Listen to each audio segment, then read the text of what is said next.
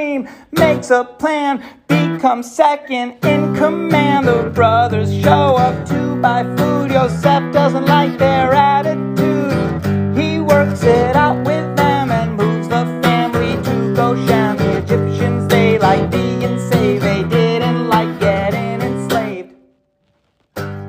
This week's Parsha is Vayigash and centers around the dramatic moment when Yosef, who had been disguised as the vice pharaoh, finally reveals himself to his brothers. And you can hear the entire story of that moment in last year's recording of Vayigash, or if your children were at the all school Parshat HaShavua this week, they can likely tell you the story as well. But in this Parsha podcast, I want to share a midrash that is fairly well known about what happened when Yaakov, Yosef's father, was told that Yosef was in fact alive. Now, first, I have to bring us back to two weeks ago, Parshat Vayeshev, when the brothers have sold Yosef into slavery and they return to their father with the Ketonet Pasim, the fancy coat that Yaakov had made for Yosef. And the Ketonet Pasim is drenched in goat's blood. And they bring the coat to their father and they say, Do you recognize this coat? And Yaakov begins to tremble with sadness and devastation as he is led to believe that his son has been devoured by a wild animal. In fact, he, Yaakov, says, My son has been devoured by a wild animal. And in their unkindness at the time, the brothers allow Yaakov to believe this, even though they know that Yosef has not died. Now, one thing that's interesting about this is that Yaakov is a very clever, smart, sophisticated man. We are taught through our tradition that Yaakov, as well as the other Avot and Imahot, Abraham, Sarah, Yitzchak, Rivka, Rachel, and Leah, that they all had what was called the Ruach HaKodesh, the extra spirit of God that rested with them, which allowed them to know truths about the world that no one else had known. And so, how does Yaakov, such a wise and clever man, allow himself to be tricked by a bloody coat without asking any follow up questions? And we come to understand that the thought of losing his son Yosef was so traumatic to him, especially after having lost his wife Rachel in a very sad way. The thought of losing Yosef caused his spirit to basically leave his body. Now, that doesn't mean that Yaakov died at that moment, but certainly a part of him had. And it's that part of him, the Ruach HaKodesh, that left him. And every time that Yaakov would even begin to think to himself, what did happen to my son Yosef? Where is he? Normally, the Ruach HaKodesh would have allowed him to see that his son Yosef was okay, but because of that painful moment when Yaakov believed that Yosef had been eaten by a wild animal, the Ruach HaKodesh had left him and it had been gone for all the years, approximately 20 years, that Yosef had been in Egypt, either working for Potiphar in jail or on his rise to becoming the vice pharaoh. And so, when the moment comes that his sons are preparing to give him the very exciting news that, in fact, his son Yosef is alive, and not only is his son Yosef alive, but his son Yosef is the vice pharaoh, and he has tons of food and money in Egypt that he is prepared to share with all of Yaakov and his family, and there's going to be a wonderful reunion in Egypt. This information is very, very exciting, but might be too exciting. Yaakov is not himself, and for the last 20 years has been a fragile shell of himself. And the sons know this. And so they need to come up with a plan. How are they going to share this information with their beloved, traumatized, fragile father? Well, according to the Midrash, Yaakov did have someone in the family that he had really taken a liking to.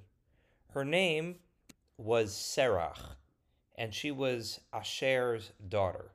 So Serach is Yaakov's granddaughter.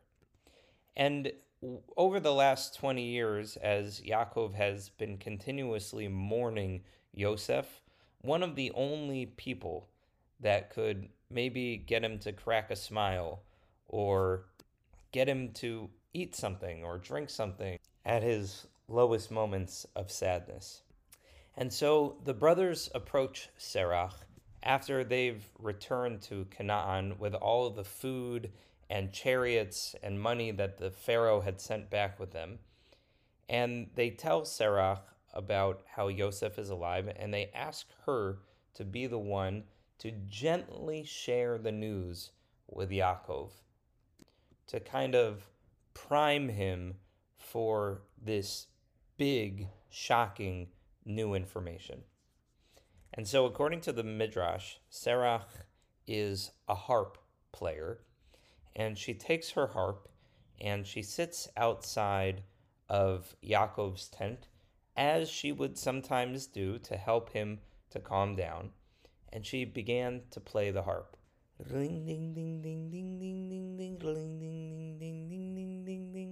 That's my harp playing. I don't know how good that is.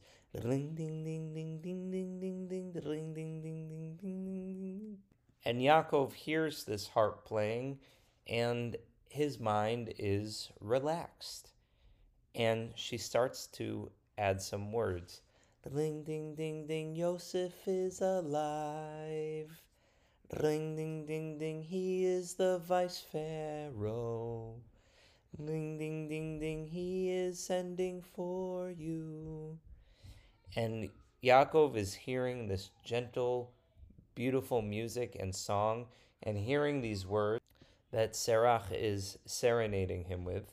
And by the way, until this exact moment, I had not thought about how serach and serenading seem to be related to each other linguistically. But as Yaakov hears Serach singing these words, Yosef is alive, he is the vice pharaoh. Yaakov thinks to himself, oh, wouldn't that be nice? Wouldn't that actually be a wonderful end to this story? And Yaakov's mood begins to change really for the first time in the last 20 years. Yaakov feels a feeling that he hasn't felt in a long time, a feeling of hope. And he actually, according to the Midrash, gently feels the Ruach HaKodesh, the added spirit, returning to him. And it's at that moment that his sons come in and say, Father, You'll never believe it. We just returned from Egypt, and Yosef is the vice pharaoh. All of that story that we had been telling you about him needing to see Binyamin and him believing that we were spies, it was all a part of a trick or a test that Yosef was giving us, but it's real, it's true, it's him. And Yaakov is stunned, of course, at this truth. But because Serach had prepared him for it emotionally, he is able to handle this news and quickly says, Bring me to him. And so they bring Yaakov down to Egypt. And along the way, now that the Ruach HaKodesh has returned to him, God speaks to Yaakov, assuring Yaakov that even though they're leaving Canaan, something that is not normally a thing that one of our avot or imahot would want to do. God assures Yaakov that Bnei Israel will one day return to Canaan. And the Pharaoh is very excited to meet Yaakov and his family. But already at the end of this week's Parsha, something interesting happens. Because Yaakov says to Yosef, Hey, Yosef, um, I don't think we should be living here in the main city of Egypt. They have a different culture than us, a different lifestyle than us. They worship more than one God. And if we're going to be staying here for a long time until the famine passes, I think we need to live somewhere else. And so Yosef begins a process as described in the Tanakh by which he actually buys the land of Goshen slowly, slowly from the farmers in agreeing to trade them food that is in the capital city for their land. And then he gives that land of Goshen to his family. Now, I can imagine that these kinds of dealings might not actually endear Yosef to all of the Egyptians, at least not long term. In the short term, the Egyptians are very grateful for him to make this trade and give them food for land. But we know that Bnei Israel's time in Egypt is not going to be positive for very long. But we'll learn more about Bnei Israel's time in Egypt in over, next week's over, podcast, Parsha. Shabbat Shalom, and have a wonderful vacation, everyone.